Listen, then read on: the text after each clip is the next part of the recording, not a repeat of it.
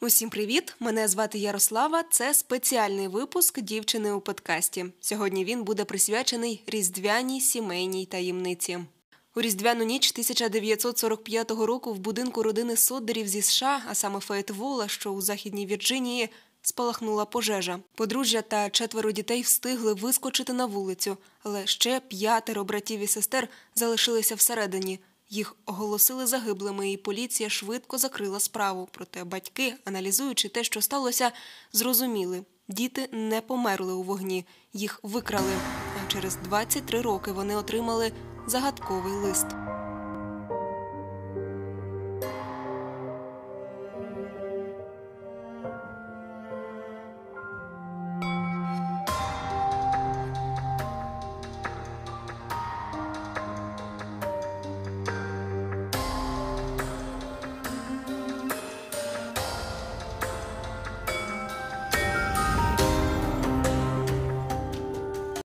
Різдво Соддери в тому роковому грудні 1945 року відзначали, як завжди, Дженні, її чоловік Джордж та їхні діти: 23-річний Джон, 17-річна Маріон, 16-річний Джордж молодший, 14-річний Моріс, 12-річна Марта, 9-річний Луї, 8-річна Дженні, 5-річна Бетті та 2-річна Сільвія. Словом, у них було дев'ятеро дітей.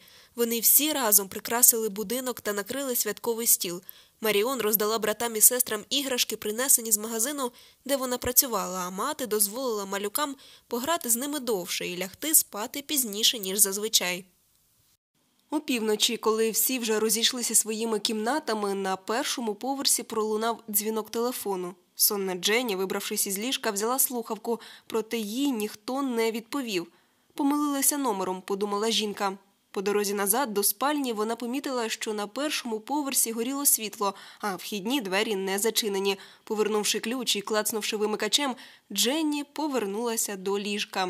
Через годину жінка знову прокинулася від стукоту по даху на горищі, де спали двоє її синів. Дженні завмерла, вслухалася на кілька секунд, але потім вирішила. Здалося, і знову заснула. Ще за півгодини Дженні була розбуджена втретє, тепер уже запахом диму. Виглянувши зі спальні, вона побачила, що будинок охоплено полум'ям.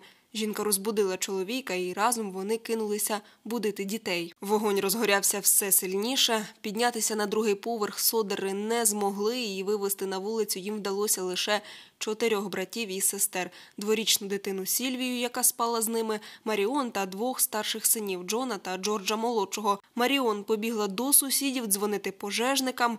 Батько у розпачі бігав навколо будівлі. Він спробував знайти сходи, але вони зникли. Тоді чоловік кинувся до вантажівок, щоб під'їхати до будинку на одному з них і з даху машини залізти у вікно. Однак обидва автомобілі, які ще вчора справно працювали, не заводилися.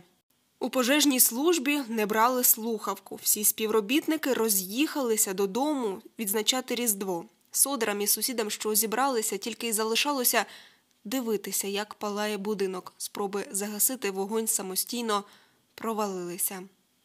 Вранці приїхала машина із пожежниками. Це вже нічим не допомогло. Від будівлі залишилася купа попелу. П'ятеро дітей Бетті, Дженні, Моріс, Марта та Луїс безслідно зникли. Незабаром з'явилася офіційна версія всі вони загинули у вогні.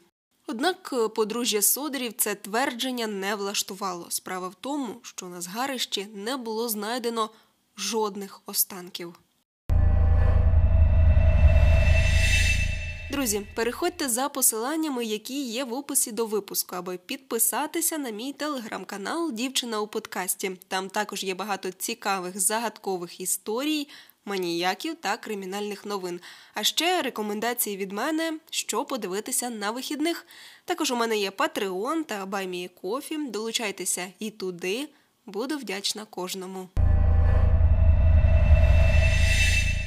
Свідоцтво про смерть п'ятьох дітей були видані 30 грудня. Місцева газета заперечила сама себе, заявивши, що всі тіла були знайдені, але пізніше в тій самій статті повідомила, що було знайдено лише частину одного тіла. Джордж і Дженні були надто розбиті горем, щоб бути присутніми на похоронах. Вони відбулися 2 січня 1946 року, хоча їхні діти, що вижили, були там присутні. Незабаром Дженні і Джордж, прокручуючи щоразу події тієї ночі, зрозуміли, дуже багато було дивини. Перша це телефонний дзвінок, який стався за дві години до трагедії. Сам по собі він виглядав повсякденно, але був ще одним штрихом у цій химерній картині. Причиною пожежі назвали несправну проводку, але Дженні точно пам'ятала, що вночі світло на першому поверсі горіло. Телефонний майстер сказав содерам, що їхній телефонний провід, схоже, був не спалений, а перерізаний. Зниклі сходи виявили більш ніж за 20 метрів від місця, де їх зазвичай зберігали, а ніхто з родини їх туди не відносив. Але головне, що не давало спокою мамі Дженні, це відсутність рештків дітей. Вона почала проводити власні експерименти, спалювати кістки та суглоби курей, корів та свиней, щоб подивитися, як діє на них вогонь. Нагадую, що це 1945 рік, і почитати в інтернеті чи подивитися на Ютубі. Це було неможливо, тому вона вдалася до своїх власних експериментів.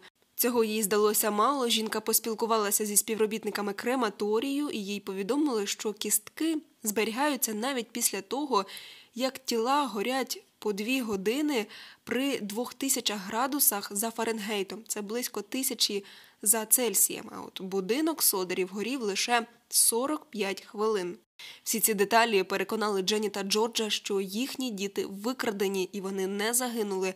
Пожежа швидше за все була влаштована для того, щоб це приховати. Підтверджували їхню теорію події, які сталися напередодні цієї трагедії.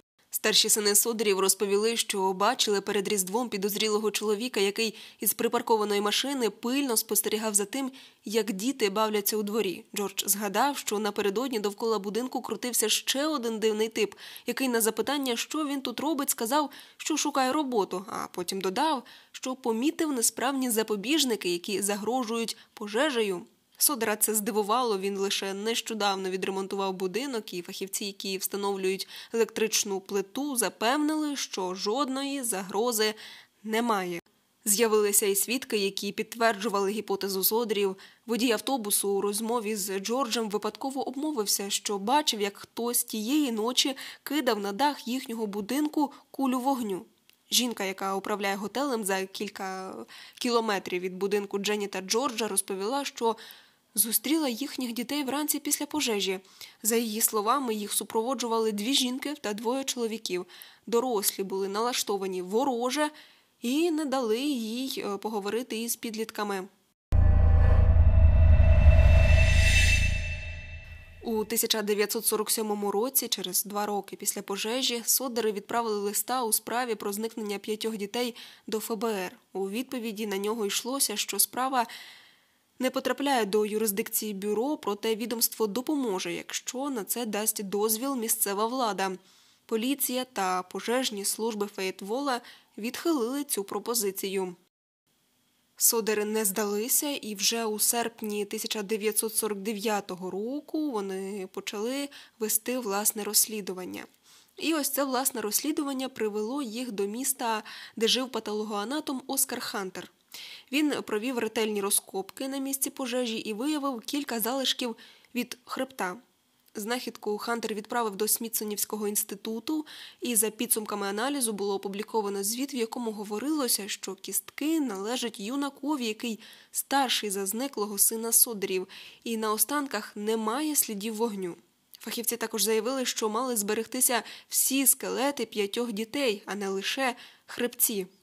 Після Смітсонівської доповіді провели ще два судові слухання. У результаті місцеві чиновники оголосили, що спроби встановити істину безнадійні, і справу закрили. Подружжя судрів це не зупинило. Вони продовжували шукати правду і шукати своїх зниклих дітей. Джордж і Дженні встановили рекламний щит і надрукували листівки. На них були зображені Бетті, Дженні Молодша, Моріс, Марта та Луїс і обіцяна нагорода за інформацію, яка допоможе виявити дітей 5 тисяч доларів.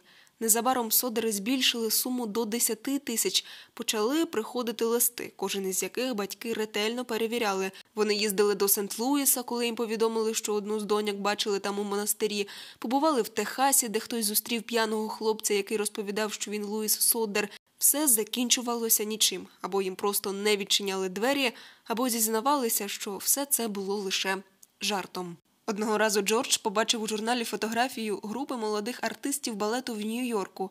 Одна з артисток була схожа на його зниклу доньку Бетті. Він приїхав у цю школу, втім, на його неодноразові вимоги побачити дівчинку була відмова. Через 23 роки після рокового різдва, у 1968 році, Дженні отримала адресований їй лист. У ньому лежала фотографія юнака, підписана від руки Луїс Содер. Я люблю брата Френкі і Ліл Бойс А 90 132 або 35. Зображений на знімку молодик справді був схожий на сина Содерів, піднята ліва брова, кучеряве волосся, темні очі. Зворотної адреси ні на фотокартці, ні на конверті не було. Публікувати цей лист у місцевих газетах сім'я не наважилася, боялися нашкодити, адже хто б його не відправив, він явно намагався приховати своє місце перебування. Дженні та Джордж найняли детектива, який за маркою вирахував, що конверт прийшов із Кентукі. Однак ні розшукати відправника, ні підтвердити особу молодої людини з фотографії детективові так і не вдалося. Батьки оновили банер у дворі, додавши туди нове фото, і продовжили чекати і сподіватися. Того ж року Джордж Содер помер. Дженні пережила його на 21 рік. Весь цей час жінка носила чорний одяг і продовжувала розшукувати зниклих доньок та синів. Сільвія Содер, молодша в сім'ї, померла 2021 року. Коли сталася ця пожежа, нагадаю, що їй було два роки. Онуки Содерів продовжують сподіватися на зустріч із родичами, перевіряють сайти з інформацією про зниклих і знайдених людей, спілкуються з детективами і займаються справою Содерів. Однак досі таємниця зникнення дітей Дженні та Джорджа залишається нерозгаданою. Кому і навіщо знадобилося викрадати цих дітей? Відомо, що Джордж Содер мав напружені стосунки з деякими представниками італійської діаспори, які жили в Західній Вірджинії. Він не приховував своєї неприязні до італійського дучі Беніто Мусоліні, що викликало конфлікт із тими мігрантами, які дотримувалися протилежної думки. Крім цього, незадовго до трагедії Джордж посварився зі своїм страховим агентом, і той пообіцяв, що його будинок буде охоплений димом, а його діти загинуть. У газетах йшлося і про можливу причетність до події італійської організованої злочинності. Можливо, вони були зацікавлені у контролі над бізнесом чоловіка. Поліція стверджувала, що у підвалі свого будинку Содер зберігав великі ємності з бензином для заправки вантажівок.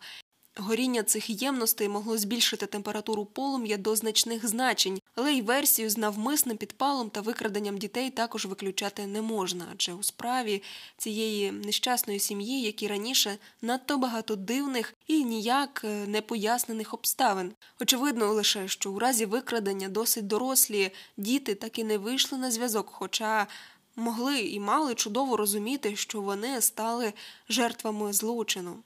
Ось таке різдво відсвяткували содари у далекому 1945 році. На мою думку, дітей викрали, хотіли грошей за викуп, і, можливо, потім їх вбили. Дякую, що послухали цей випуск. Всім бажаю теплих свят. Почуємося.